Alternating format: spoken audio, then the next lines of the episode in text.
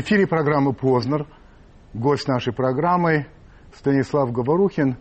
Согласитесь, человек, который не нуждается в специальном представлении. Станислав Сергеевич, здрасте.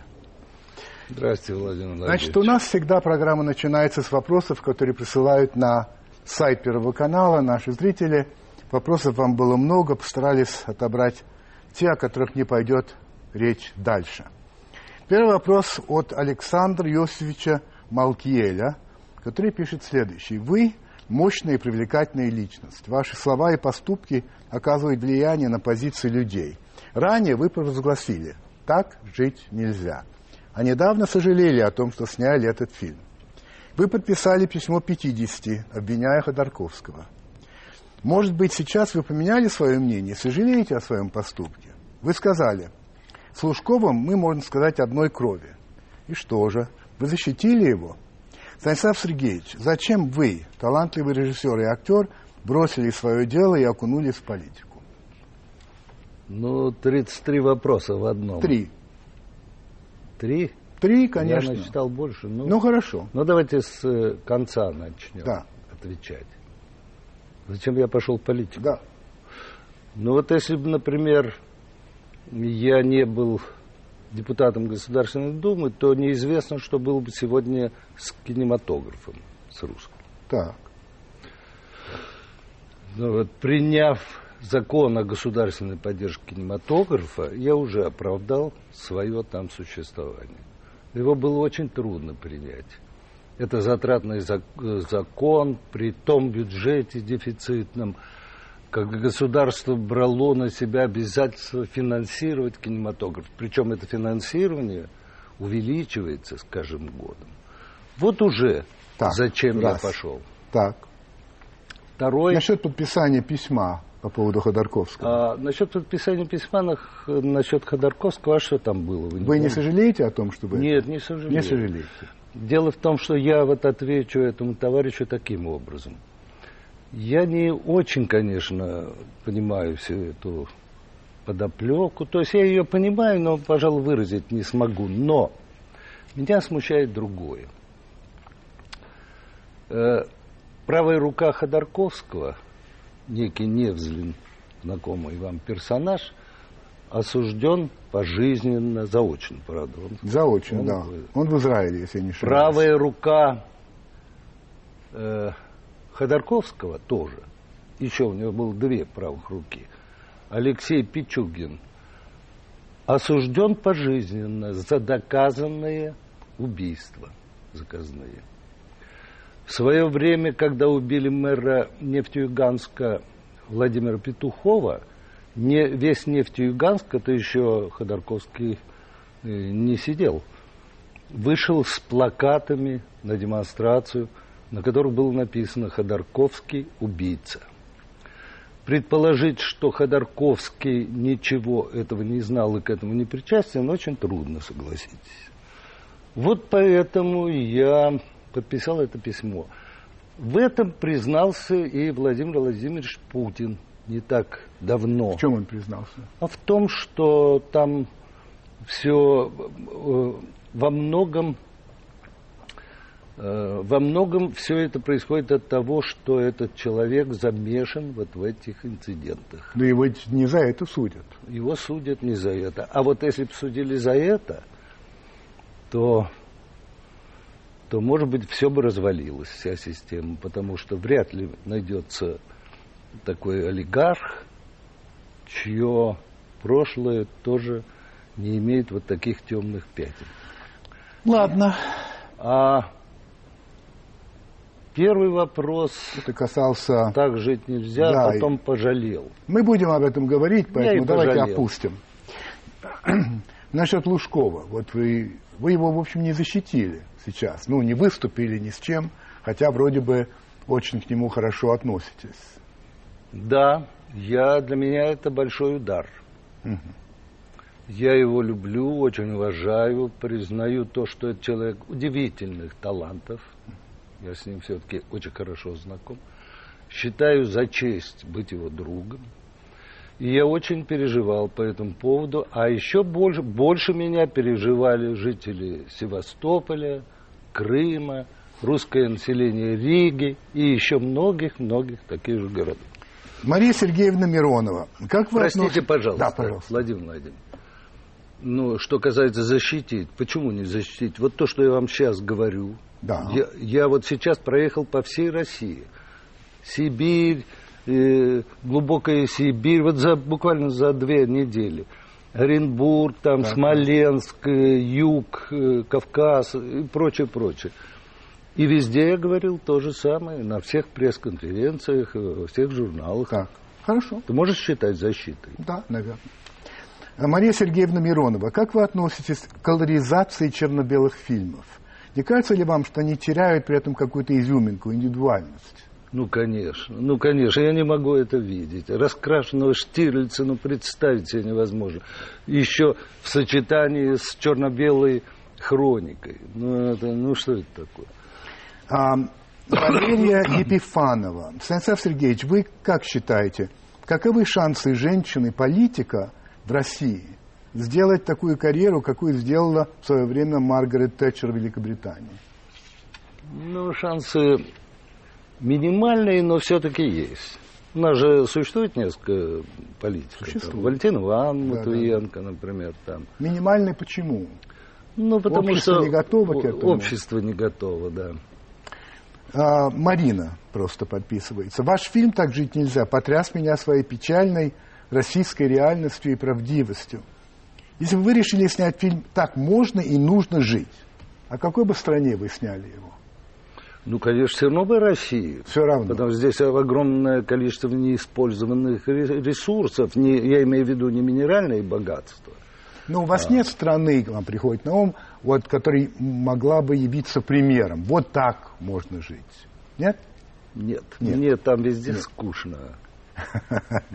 Да, в России не скучно. это Нет. Да, хорошо. Андрей Лобазюк, что для вас значит быть россиянином? Вы чувствуете себя гражданином Российской Федерации? Можете ли вы с гордостью, с поднятой вверх головой сказать, я гражданин России, это моя страна, это мой президент?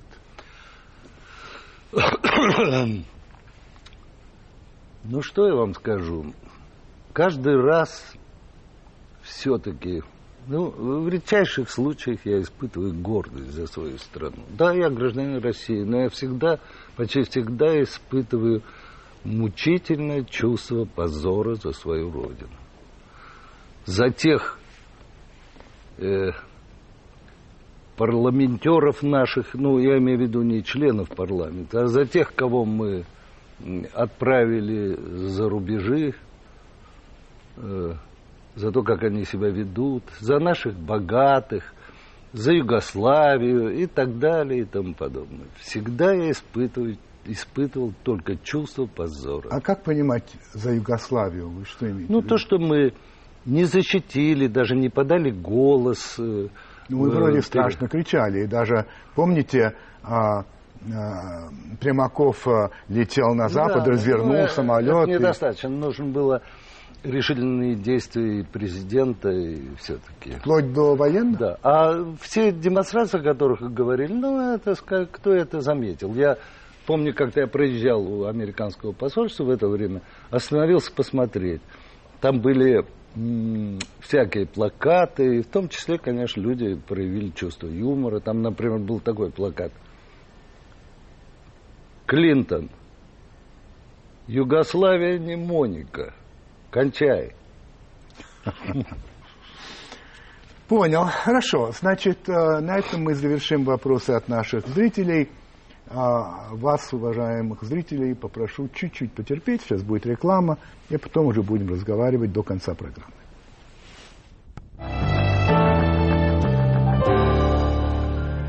Так, значит, разрешите я несколько вопросов непосредственно про вас. Значит, вы рассказывали, что ваш отец э, репрессированный казак, и что он погиб в 1938 году э, в лагерях, А, поскольку было указание Свердлова об уничтожении, ликвидации казаков как класс. А, во-первых, когда вы узнали об этом? Сколько вам было лет? Да мне уже было лет 40. Когда вы об этом узнали? Уже и мама умерла, и бабушка, и дедушка, и не, не у кого было спросить. Так Мать вот, всегда же скрывала это. Ну, естественно. Только скажите, вот это как-то подействовало на ваше отношение к той системе, в которой вы выросли? Или уже ваше отношение было э, определившимся, и это ничего не добавило? Это уже ничего не добавило, потому что я уже был грамотный, я уже читал и архипелаг, и раковый корпус, и в круге первым, mm-hmm. и прочую другую литературу, и Мандельштама, mm-hmm. и Надежду, я имею в виду. Да, да. Так что это ничего не добавило. Одном... Я, они меня и натолкнули на эту мысль. То есть вот это вот этого рода литературы. Вы своего отца никогда не видели? Никогда не видел. Я только, вот, повторяю, книги меня натолкнули на эту мысль. И еще одна фраза, потому что бабушка, когда со мной ругалась, когда меня ругала, она говорила, у арестант, вылитый отец. Я думаю, тут надо... Запомнилось, да? да? Надо проверить. Значит, в одном интервью вы сказали следующее. Мне не нужно звание народного артиста России, потому что считаю, что это глупо и неприлично. Народный артист Франции Бельмондо звучит, да. мне ничего такого не надо. Это было сказано в пятом году, в 2005. Но через, ровно через год вы стали народным артистом. Значит, это что, народный артист а, Говорухин, это звучит глупо? Или неприлично? Вот ну, как? сегодня уже привыкли к этому. А кроме того, это получилось, знаете, я не, не стал уж особенно сопротивляться, это невольно получилось, потому что приближался юбилей. Да. И когда я уже узнал об этом, уже останавливать было просто глупо. Оказывается, не стали. Ну нет, конечно. Ну что, зачем мне эти демонстрации? Ладно. Вот всякую попытку э, наградить меня медалью и орденком я пресекаю. Так у вас их нет. Слава Богу. А, знаете, почему меня не пускали за границу все годы советской власти? Вы вообще были невыездным? Абсолютно. А, ну мы сами тогда очень схожи. И я был невыездным. А вас не пускали почему? Ну, когда закончилось... Нет. Нет, нет. А из-за чего? Про папу ничего не знали. А. Э, когда закончился, началась перестройка, я ребят из конторы попросил узнать. Там было написано, оказывается, отказ от правительственной награды. Для наших зрителей э, слово «контора», которое немножко подзабыто, имелось в виду КГБ под этим словом. Ну, да. Так что ребята из конторы, это понятно. Так, совсем недавно вы процитировали э, великого политического деятеля Деголя, таким образом, его цитата, «Политика – это такое важное дело, что нельзя доверять политикам». Потом вы, вы говорите так. Это Жириновский все время орет, что в Думе должны быть одни юристы. Но он дурак. Даже в итальянском парламенте была проститутка, которая, наверное, защищала интересы этого довольно широкого класса. Так и должно быть, ваша цитата. Значит, вы должны быть довольны составом, нынешним составом Думы? Ну, да, почему? Составом-то я доволен. Почему нет? В Думе не могут быть одни юристы и экономисты. Вот я, мы с этого начали. Да. Если бы меня не было в Думе, не было бы закона о государственной поддержке кинематографа. Вы это уже сказали в начале, да. да. Если бы не было там людей, которые знают проблемы сельского хозяйства изнутри, сельское хозяйство вообще погибло бы. И так далее. Понятно. И далее. Простите, вот я жалею только одном, что в Думе нет ни одного геолога. Геолога. Мы ведь живем сегодня еще и как-то благоденствуем благодаря работе советских геологов. Сегодня геология, и я счастлив, что это я могу объявить на всю страну, в полном загоне. Мы по-прежнему понимаем значение геологии. Хотя вы были благо... геологом. Конечно, так благодаря вот которой мы сегодня живы. Бывший геолог есть? Значит, ну, в общем, да. да. Но, к сожалению, я в другом комитете. Вы рассказывали о своем сыне. Следующее. Он воспитывался на книгах, рвался служить в Афганистан, но мама легла косьми и не пустила. Но эта болезнь войной, которая была воспитана мужественными книгами, не прошла. И он, закончив, причем заочно, он всегда работал, сценарный факультет в ГИК, и решил снять документальный фильм о войне. С камерой они прошли в Таджикистан, и Таджикистан, и Чечню, все горячие точки. Груди у него в орденах, в Чечне он потерял ногу, но они сняли документальный фильм «Проклятый и забытый», который получил премию Ника. Значит, меня заинтересовало, во-первых, слова «болезнь войной», заболеть войной, и что-то есть результат чтения мужественных книг. Выходит, что это плохие книги, потому что болезнь войной – это плохая вещь. Может быть и плохая, но вспомните наше детство. Мы все болели войной, рвались на фронт и жалели, что мы родились так поздно и, и не успели повоевать. Из-за книг? Ну, в основном из-за книг, конечно. Из-за таких книг, как «Молодая гвардия». Я в комсомол-то вступил только потому, что на год обманув государство – прибавив все лишний год, только потому что я хотел быть таким, как Сереж Тюленев, как Олег Кошевой. Но это есть война, когда ты защищаешь свою страну, а поехать в Афганистан – это не защищать свою страну, это совсем что-то другое. Ну, вы же видели, что такое талибы? Видел. Правильно знаете? Ну, то есть лично не вы, знаком. Вы видели фотографии этой девушки с отрезанным носом и ушами, которая сейчас в Америке сделали пластическую операцию, которой муж Талиб отрезал ей по приговору суда нос и уши. Так что, может быть, мы там и не так уж были зря там находились. Вы говорите, Володя Высоцкий, конечно, оказал на меня большое влияние, научил быть сильным. Он один из тех, кого я могу назвать своими духовными учителями. А кого-нибудь еще назовете, кроме э, Высоцкого? Конечно. Например? Ну, например, Александр Александрович Солженицын. Вы с ним были хорошо знакомы? Ну, достаточно хорошо.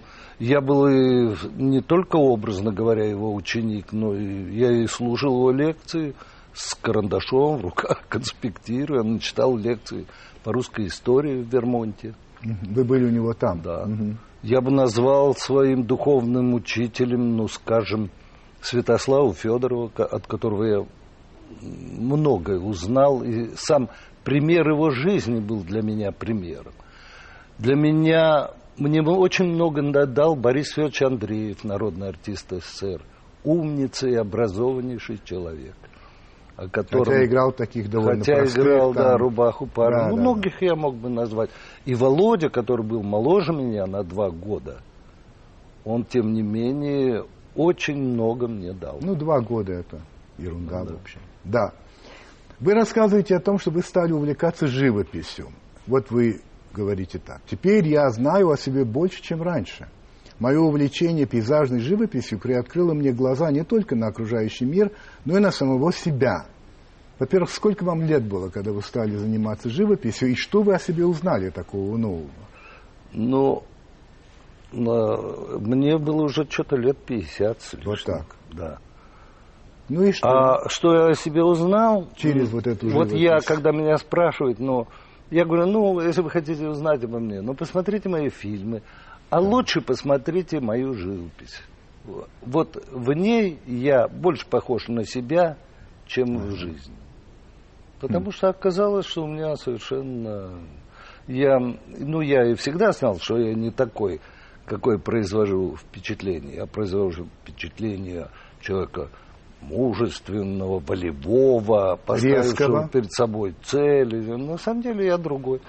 Вот если вы посмотрите мою живопись, вы, ну, отчасти. Нет, Хорошо. Нет, я, я работаю в традициях, я хотим, совсем не хочу сказать, что так же. Нет, конечно, я все равно любитель. Но в традициях там наших замечательных художников. Коровина, Серова, Левитана и так далее. Среди вопросов Марселя Пруста, которые я всегда задаю в конце программы, а, есть один такой вопрос. А мы что, уже прощаемся? Нет. Как бы вы хотели умереть? А, и вы уже ответили на него. Я нашел это, читая про вас. А, причем такого ответа я не слышал. Вы вот что сказали. Смерти абсолютно не боюсь. Один умный человек сказал, когда мы живы, ее нет. Когда она придет, нас не будет. Отношусь к ней как к забавному приключению. Мне интересно, как она приходит. Очень не хочу умереть во сне, потому что тогда не увижу, как все случается. Вам и в самом деле любопытно узнать, как конечно, вы умираете? Конечно, как было любопытно академику Павлову. А в свое время Конан Дойль, ваш любимый писатель. Ну, не любимый, но люблю. Ну, один из любимых. Да, и один из, да. Да. Говорил, я, по-моему, он говорил, или или Джозеф Конрад, вот я боюсь ошибиться, он говорил, Вот я в жизни много испытал приключений, но самое интересное и загадочное ждет меня впереди, говорил он на смертном одре.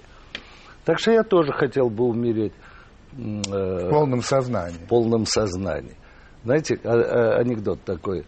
Приговоренному к смерти пришел король в праздник, сказал, в честь праздника могу выполнить любое твое желание. Ну скажи, что ты хочешь? Он сказал, я хочу умереть от старости. По-моему, очень остроумный ответ. И я бы тоже хотел умереть от старости, но в полном сознании. Поговорим чуть-чуть о кино. Значит, э, сейчас, если я не ошибаюсь, по стране проходит э, ваш предпремьерный показ вашего нового фильма в стиле джаз. Ну, не то, чтобы по стране. Я просто ездил в два-три а, вот, города. Да. Значит, Сибирь, пресса, по крайней мере, отмечает, что порядка 90% зрителей, точно или нет, не знаю, бабушки и дедушки. Да вы сами признаете, что до сих пор вы снимаете для, в кавычках, советского зрителя. И дальше вы говорите так, молодые зрители, которые хотят, чтобы на экране все взрывалось, постоянно дрались и обнажались до гола, вряд ли поймут мое кино. Это говорите вы, а, режиссер. Скажите, это сознательный выбор вот, вот вашего советского зрителя? Или у вас есть ощущение, что вы уже для молодежи просто не можете сделать фильм? Или же, вообще говоря, когда человек начинает ругать молодежь, критиковать ее, честно говоря, это чаще всего признак старости. Ну, естественно. Естественно, так уж повелось. Ну, во-первых, не знаю, где вы это откопали. Э, могу но... сказать, э, это значит комсомольская правда э, насчет советского, вашего советского зрителя. И нет, советского зрителя это Бердск. Нет, нет, я не про Бердск. А, это я, я правда, ну, я снимаю для тех э, зрителей, которые там какой-нибудь офисный планктон называют отстоем. А для, я его называю советский зритель. Зритель, который в кино не ходит, к сожалению. Это те зрители, которые выросли на хороших книгах, на хорошем театре, литературе, на хорошем кинематографе. Но вот что касается моего последнего фильма, то э, я и сам был удивлен – совсем не бабушки и дедушки. А Например, в Томске была только студенческая молодежь, и прием был еще лучше, чем у бабушек и дедушек, а. то есть у советского зрителя. А, э, в городе Севастополе, да, да. Вот недавно был, да. там была только молодежь на вечернем сеансе, на дневном были и бабушки, и дедушки. На вечернем сеансе была только молодежь, и прием был гораздо лучше, чем днем, и так далее. Поэтому, э, значит, но сидела молодежь в зале, 25, 30, там, вот, вот, так, вот такой примерно возраст. Да. А публика, которая дает кассу в кинотеатрах, э, тусовалась на улице перед кинотеатром. Это 14-16-летние подростки, мальчики, девочки, пьяные, матерятся, курят. Вот эта публика дает основную кассу. Вот смотрите, вы говорите, что сегодня у нас показывают только поп попкорновое кино, как и во всем мире. Во-первых, что такое попкорновое кино? Объясните. Попкорновое кино, которое, э, которое снято в угоду попкорновому зрителю. А все-таки что это А значит? что такое попкорновый зритель? А что такое? Как Человек, правило, ест ну, как американские э, там режиссеры иногда, вот я помню, где-то читал, говорят, что мы, да, мы снимаем кино для 14-летнего цветного подростка. Да. И наше кино рассчитано в основном на этого подростка. Это ну, подросток... Явно не цветного. Да, ну почему? Ну, у нас цветных-то, извините. Но... Не то, что в Америке. Да. Да. Но вот он сидит, жрет попкорн, смотрит, что-то там, передает смс по мобиле или просто звонит, уходит за пивом, возвращается. Он уже не может следить за логикой, за каким-то вообще сложным, интересным сюжетом. Он не заставляет работать душу и сердце. Ему нужен уже парад аттракционов. Большинство наших фильмов точно такие. Причем это во всем мире. Во всем мире. А чем так Какие фильмы у нас пользуются успехом?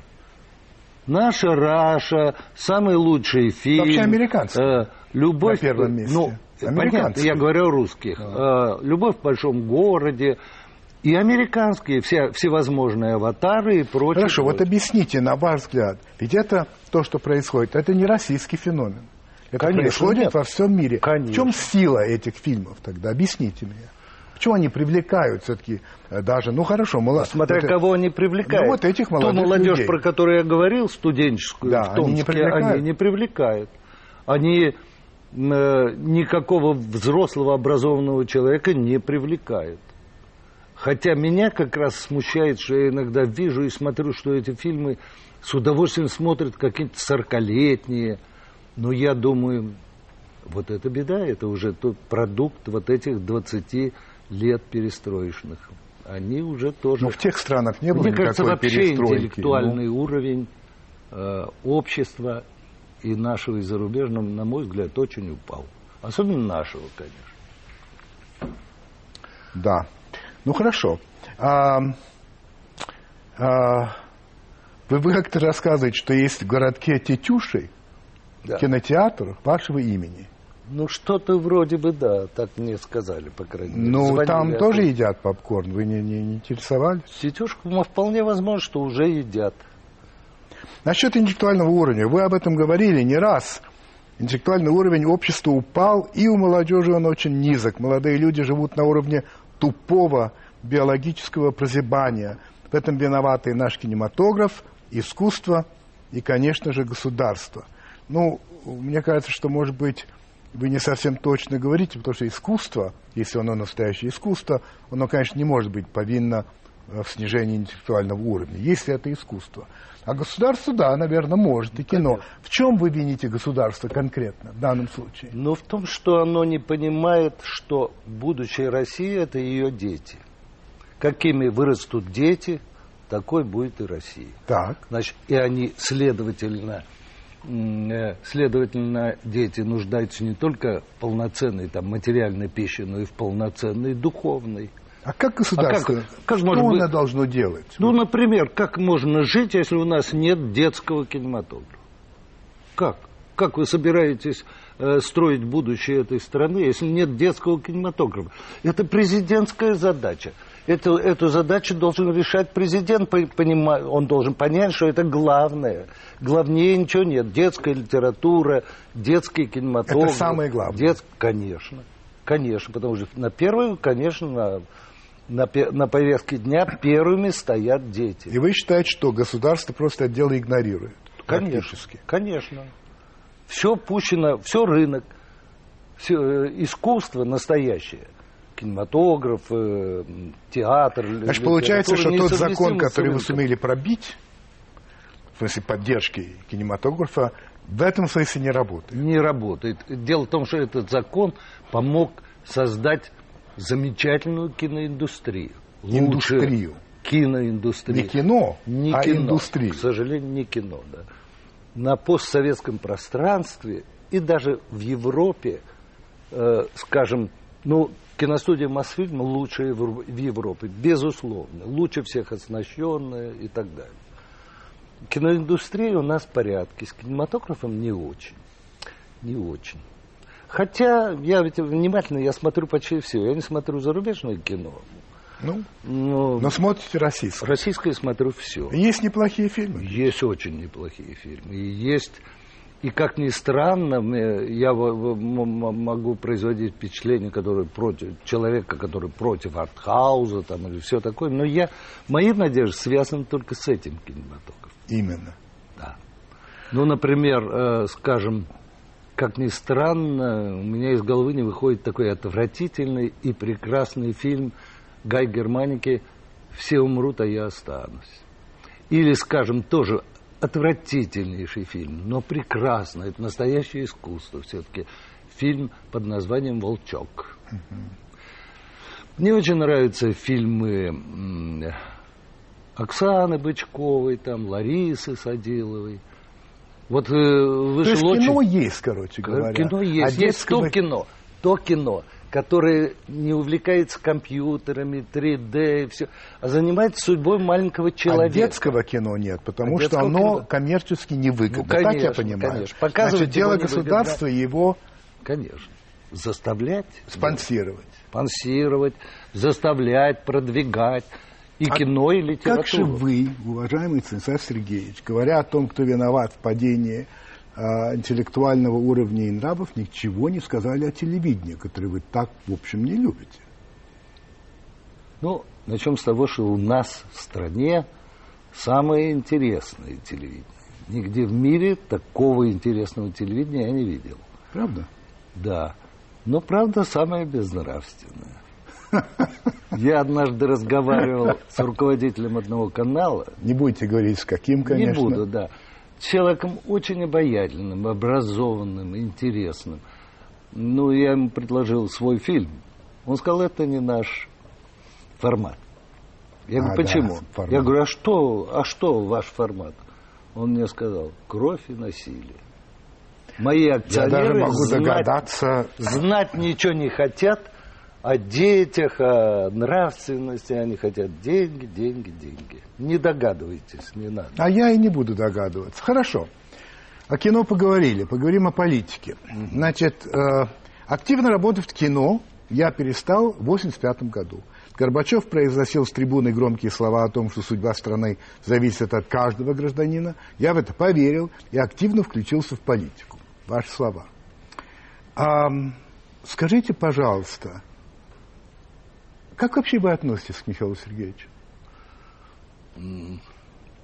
Ну, так же, как к Хрущеву. Ну, хорошо. Как вы относитесь к Хрущеву тогда? Знаете, нам два раза в жизни сверху была дадена демократия. Один раз в 1956 году, но в определенных пределах, да, строгих да, рамках. Строгих. А второй раз в 85-м, но уже сколько хочешь. Дел, делаешь, а дозволь. Первые, первые два десятилетия после первой демократии, вспомните их, это был расцвет всех искусств на экранах летят журавли и сотни других фильмов. Да, да. Из небытия возникла какая-то удивительная литература, которой мы сегодня восхищаемся. И не только в Москве, да. в России. И там Аджаз Сулейменов, и, и там грузинские замечательные писатели. И всюду был куча. Театр, так, Вспомните, так. современник, Я помню прекрасно. Таган. Поэзия, которая э, расцвела, чтение а, стихов. А это? Ах, поэзия, а это созвездие поэтов. Ну. А то, когда поэты поэзия, стихи читали у памятника Пушкина. А вот читали, какое это было время. А на Почему? стадионах читали, и нельзя было пробиться даже, а? там битком было. И ну что, так. И что дало, дала демократия в смысле искусства, которая уже безудержная такая. Ну и что? Что? Я вас спрашиваю. Вот что такое, та была с нравственными ограничениями, а это без всяких ограничений. Что такое нравственное ограничение, на мой взгляд? Это, кстати, тоже не я придумал. Это берега у реки. Представь себе речку без берегов. Это болото, в котором ничего произрасти не может. Вот это мы и получили. Вот это, вот то, что, вот та, то искусство, которое, не, э, которое сделано без всяких нравственных ограничений, ничего Ничего дать не может это. Два вопроса. А, во-первых, вы согласитесь, что даже несмотря на оттепель хрущевскую, а, мы были очень осторожны в том, что мы могли и не могли говорить, с кем встречаться, и с иностранцами, и все это было так. А Горбачевская демократия позволила нам перестать бояться. Мы могли говорить, что хотим, а, выступать, писать, да, э, прекрасного искусства не получилось, но внутреннее раскрепощение э, все-таки появилось или нет? Хотите, я вам скажу вот фразу Солженицына? Давайте. Если духовные силы нации иссякнут, никакое наилучшее государственное устройство и никакое наилучшее промышленное устройство не спасут ее от смерти.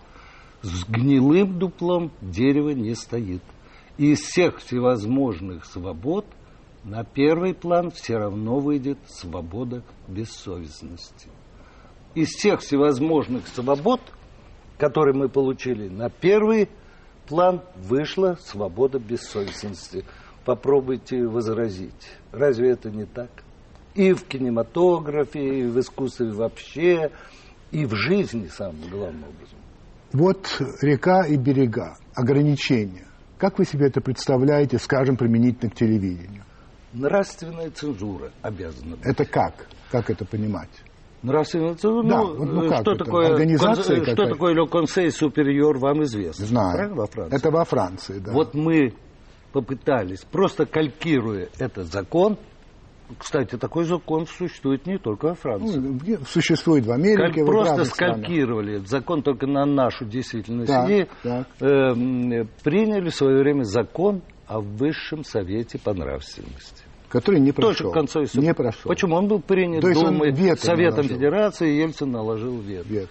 То Вот. есть это какие-то люди в этом совете. Не какие-то люди, Ну. а люди с достаточным опытом, пользующиеся уважением, Уважением. в обществе Ну, и так понятно. далее. Да, любые. Имеющие право запретить программу. Нет.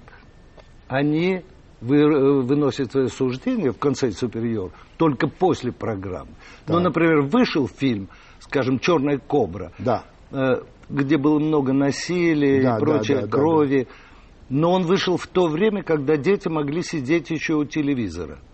Канал был оштрафован на огромную сумму. Кто имеет право штрафовать? Консель Они имеют право? Да, То есть они имеют конечно. административные рычаги. Да, да. Вы не Конечно. опасаетесь, что в нашей действительности, в общем, хорошая идея, это предположим, но это выльется во что-то совсем другое? Но у нас все выливается в нечто уродливое. Но волков боятся в лес не ходить, надо попробовать. Не может быть без, без нравственной цензуры, не может существовать общество. Без нравственных ограничений. Нравственные ограничения – суть свободы в обществе. Но послушать, человек, живущий в обществе, в котором нет никаких грани, нравственных норм, он не свободен. Ну, представьте, вы поехали на юг, Укра- э, Вот. на Черное море, минутку. Да, ну. Вы можете там услышать шум моря, шелест пальм, э, крики чаек. Вы из всех углов до вас будет, на вас будет литься эта попса. Понимаете? Понимаю. Вот это то, Назовите что- мне, потому что можно все, что хочешь. Вот завтра к вам приходит и говорит, Станислав Сергеевич, вы нас убедили, создаем совет, дайте пять кандидатур. Ну, я возьму бумажку, листик, и за 20 минут на- напишу им 20 кандидатур. Ну, Нас- предположим, Владимир Владимирович Познер. Что Да? Да. А чего нет? Я не знаю, я Почему? Вы, вы считаете... человек образованный, не судим, э, у вас э, э, большой авторитет. Еще, еще, Во. еще. Ну, надо подумать. И так Так сходу- сразу вот, Так сходу, да, наверное, было бы трудно. а вы сами пошли бы? Я бы не пошел. Почему? Ну, просто мне неохота работать. Ага. Я бы... И это будет не очень популярная работа, я вас уверяю. Конечно, конечно. То есть вы а, идею, пожалуйста, а только без меня. Да. Хорошенькое дело. Ладно, Э, значит, смотрите. А, В 1988 году вы сказали, яму, в которую скатились, мы вырыли сами. Шестью годами позже, это уже 2004 год, вы говорите, вчера были в заднице, сегодня в заднице и завтра будем в заднице. Прошло еще 6 лет, 2010 год. Я вас спрашиваю, а что, по-прежнему в заднице? Ну, посмотрите, мы ведь, у нас были такие тучные годы, да, когда мы получали кучу денег. Дороги не построили, детские сады не построили, очередь на жилье не уменьшилась, коммуналки остались. В задницу. И но с другой стороны, но с другой стороны, вот я два дня назад слушал доклад нашего министра финансов. Получается, что не так уж плохо, даже многие страны нам могут позавидовать. Так что, Если может быть, уже не такой Потому задницы. что внешний долг у нас небольшой, бюджет с, э, с небольшим дефицитом, золотовалютные запасы превысили половину триллиона долларов и так далее. Черт его знает. Не знаю, надо это, об этом говорить Подумайте. по- погодя. Чуть-чуть давайте о Думе, о власти. Значит, вы с 93 года э, депутат, ну, с двухлетним перерывом. Да. Значит, как-то Армен Джигарханян э, так описывал свои впечатления от Думы. Я один раз был в Думе на каком-то мероприятии по ужину, прошелся немного по зданию. Там же райская жизнь. Да? Вам там как в раю? Ну да, было бы как в раю, если бы не было так скучно. Но я думаю, А что так и в раю здорово, очень да. скучно. Ну вот, наверное. Потому что... В раю очень скучно. Потому что, да, немножко исчезл, исчез нерв, э, дискуссии, это споры, драки. Все это было, было интересно. Ну, а кроме того, не надо забывать, что у нас как-то правительство не очень ругают, а Думу-то, парламент ругают С утра его вечера. образовать. Я не знал, что у вас вообще были президентские какие-то устремления, намерения. Вот э, вы как-то сказали, народ способен на великие свершения только при одном условии, если он верит власти. И далее вы говорите, смотрю на эту нищую, вернее, самую богатую страну, где живет самый нищий народ, и жалею, что не стал президентом. А, ну, вы, конечно, заблуждаетесь. Это далеко не самый нищий народ, есть гораздо более ну, нищий. это- ну, это такая гипербола. Да, гипербола, Ну вот смотрите, вы когда баллотировались, это было в 2000 году, то есть выставляли свою кандидатуру на пост президента, вы получили 44 сотых процента. Значит, э, это значит что? Народ совершенно не верит вашим каким-то словам, а, Ну, во-первых, не верит. не верит. Во-вторых, понимает, что бесполезно. А в-третьих, э, я и сам-то шел не для того, чтобы стать президентом. Мне было интересно, ну, во-первых, существует ли механизм появления на вершине власти человека, не, не подготовившего свое восхождение? Нет такого механизма. Нет, к сожалению. У Конечно. нас нет даже сейчас Нет. механизма появления такого порядочного, честного человека в местные органы власти. Ваш первый президентский указ. Первый. Э, Отмена моратория на смертную казнь. Неужели? Вы считаете, что это самое главное?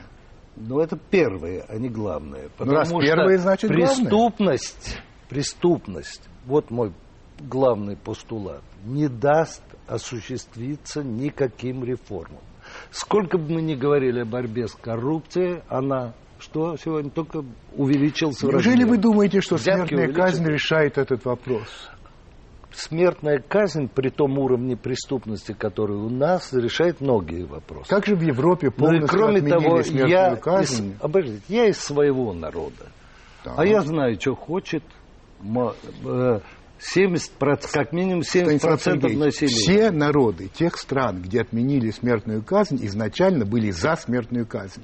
Не было ни французы, ни англичане, ни итальянцы вначале не поддерживали этой идеи. Но объясните мне, дурачку, почему в, не- в некоторых э, американских штатах по сей день не отменена смертная да во многих, во многих, но это Америка. Значит, мы вроде как Америка Ну, мы будем. вроде бы эм, страна довольно обезьянная, и очень часто копируем американские привычки. Чего же мы тут-то их не послушались? Это для, для чего мы этот мораторий подписали? У нас что было? Мы почувствовали, что преступность уходит на нет? Нет, конечно, конечно нет. Просто, наверное, некоторые люди считают, что смертная казнь абсолютно недопустима, это просто узаконенное убийство. И что этого делать нельзя. Ладно, Я смертную казнь. Понял. Скажите, пожалуйста, вы никогда не были членом КПСС, а, КПРФ, и вы выступали за своего рода Нюрнбергский процесс над КПСС. Вы придерживаетесь этого мнения сегодня? Конечно. Конечно. Вы даже Конечно, говорили, что не над по-вашему- коммунистами. Нет, нет, нет, Поймите, над партией, что над тогда нельзя было быть э, заведующим лабораторией, профессором, там, не знаю, там, завкафедрой, э, командиром э, полка или командиром Понятно, если вы капитаном не были лайнера, членом бы не был партии. членом Понятно. партии. Над партией. Над партией, как организатором вот этих немысленных преступлений против своего народа. Времени у нас все меньше, а я должен задать вам этот вопрос, потому что он касается меня лично. Смотрите, что вы говорите. Мне отвратительна американская демократия. И приводите в пример случай с Филом Донахью, и говорите, только в его выступлениях прозвучали нотки антиамериканизма, и его уволили.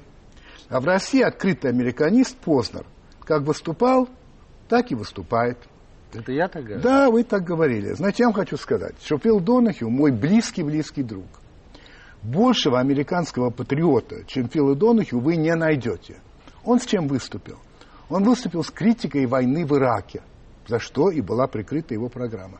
Я в свое время выступил против нашего вторжения в Афганистан давно и был отстранен от советского телевидения на некоторое время. Очень похожая ситуация. Но смотрите, а, я не уверен, что вы очень хорошо разбираетесь в американской демократии. Нет, нет, совсем не разбираюсь. Но вы очень хорошо разбираетесь в том, что происходит в России. Вот как вам российская демократия? Ну, это вообще карикатура на демократию. Прям по-пушкински. Но наше э, что-то... Но наше северное лето – карикатура южных зим. Ну, примерно так наша демократия – это карикатура на все остальные демократии все дозволено, это не демократия. Тот же Александр Александрович Солженицын, например, в своей книге, над которой так надсмеялись, э, как нам устроить Россию, говорил, именно молодая демократия нуждается в сильной власти, которая могла бы повести страну по, по ясному курсу. Боже, набросились на него, он за сильную руку, за сильную власть. Ладно, пожалуй, что, так как время у нас уже вот-вот-вот, я хотел бы спросить вас насчет, а, насчет коррупции.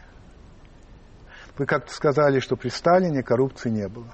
Как-то вы так сказали. Конечно, да? не было. И говорить о России как об исторически коррупционной стране – большая ошибка. В любом случае воровство никогда не достигало таких масштабов, как сейчас беловоротничковые преступники стали для нас нормой. Когда Сталин умер, вам было 17 лет. И вы не очень еще, так сказать, знали, как работает общество в смысле коррупции и так далее. В 17 лет Я мы плакал. еще... Ну, наверное. А все-таки, как бы вы решили сегодня, вот ваше предложение, решение коррупции в России. Ну, введение смертной казни, это уже понял. Нет, нет, это не только. А что? Это просто первый шаг. Да. Много. Ну, а вот объясните мне другое. Почему в Белоруссии нет коррупции? За, за, вон, за воротами Страх. Смоленска. Страх. Страх. Страх. Уже Страх. неплохо. Вы думаете? Ну а как же, как же можем бороться против коррупционеров, При если они не ничего было не боятся? страха. Слава богу.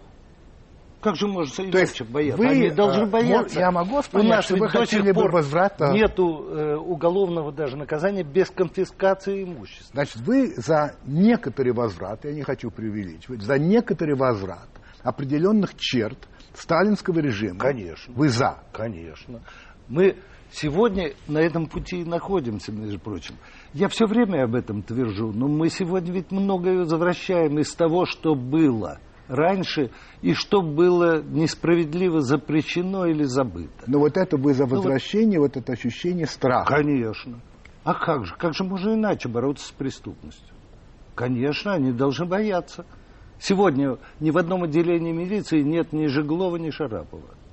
Все. А, тогда, а вот если их нет вообще, то как можно реформировать милицию? Не, не знаю. Это я не вижу выхода, честно говоря. Хорошо, вопросы к вам Марселя Пруста, моего доброго знакомого. Он лично меня просил вам задать несколько вопросов. Да. Хороший писатель, знаете. Ну, для меня тяжеловат. Ну и что ж. Джойс, Марсель Пруст не самые мои любимые писатели, хотя я, конечно, пытался их одолеть. Я ему передам. Я ему передам. Да. Какую черту вы больше всего не любите в себе, Станислав Сергеевич?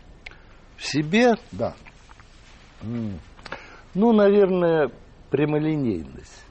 И в жизни, и в искусстве. Какую черту вы более всего не любите в других? Ну, вот я ненавижу обезьяничание. И в искусстве, и в жизни. Вот когда едим то, что вот у них там. Потому что у Да, них. да. Когда и где вы были более всего счастливы? Когда и где? Ой, в лето 47 -го года вот в этом маленьком городке в Тетюшах, на Волге, когда еще была Волга, которая сейчас уже болото, вот самые мои счастливые дни. Давно, да. Давно. Ну, Вам были было и потом Вам счастливые. было сколько лет? Мне было лет восемь. ну, девять. Что вы считаете своим главным достижением? Ну, все-таки, наверное, профессиональную работу. Я сделал несколько фильмов, которые э, надолго переживут меня. Ну, в частности, детское кино. Мое детское кино. Дети капитана Гранта. Том Сойер. Том Сойер, Робинзон, Робинзон Крузо. Крузо да. О чем вы больше всего сожалеете? Дютан пердю. Что переводится по-русски? Хотя а, это как раз мы подходим к Прусту. Да, потерянном да? времени. Потерянном времени. В поисках потерянного времени, да. да. А, какой литературный герой вам ближе всего? Есть ли такой литературный герой? Да. Кто? Ближе всего. Ну, во-первых, Робинзон Крузо. Он вам ближе. Хотя я на него совсем не похож и так ну, не, не важно. повелся. Конечно, Мартин Иден. Ага. Для тех, кто не читал, Джек Лондон был такой писатель. Неплохой тоже. А, что вы не любите больше всего? Что я не люблю вообще? Ну, больше всего не любите. Ну, тоже обезьяничание. Вот это все, меня это страшно раздражает, больше всего. Как бы вы описали свое нынешнее внутреннее состояние, вот сегодняшнее?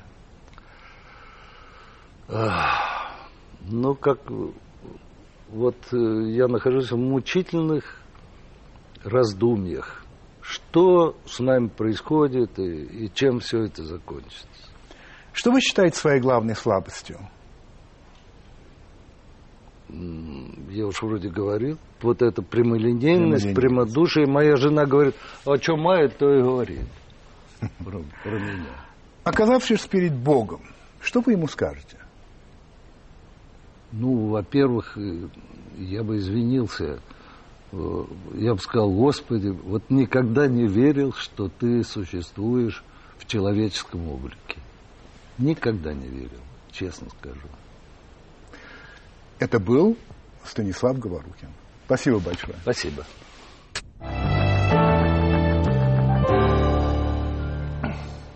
Как вам хорошо известно, я завершаю каждую программу небольшим заключением, которое, как правило, не касается того, о чем мы говорили в программе. Вот эта часть программы получила название «Прощалка». Кажется, это придумала а, кино, а, телевизионная критика Ирина Петровская. Ну, в общем, название, на мой взгляд, симпатичное и точное. Ну, симпатичное не могу объяснить почему, но просто симпатичное, да и все тут. А вот точное, ну, довольно ясно почему. Во-первых, потому что на самом деле я с вами прощаюсь до а, следующего воскресенья. Это очевидная вещь. Во-вторых, это может быть очевидно не всем, но когда я завершаю ту или иную программу, у меня нет никакой уверенности, что следующее состоится, потому что а вдруг моя программа кому-то там сильно не понравилась, ну и вот и случится вот такое дело. То есть это может быть прощалка и на самом деле. Ну, вы можете сказать, что это, это вообще бред какой-то у вас, Владимир Владимирович, паранойя. Ну, на что я вам скажу, что да, может быть, но человек, который работал долго в средствах массовой информации, сначала советских, потом российских, знаете, вот э, он всегда на стороже, и когда звучит какой-то колокольчик, как у павловской собаки, у него начинается, ну, скажем так, слюноотделение. В данном случае ощущение, что, ой, что-то может быть. Так это вырабатывается. Во всяком случае, я хотел вам об этом рассказать, а если я ошибаюсь, то уж, конечно, вы меня извините. Так что удачи вам! и приятных сновидений.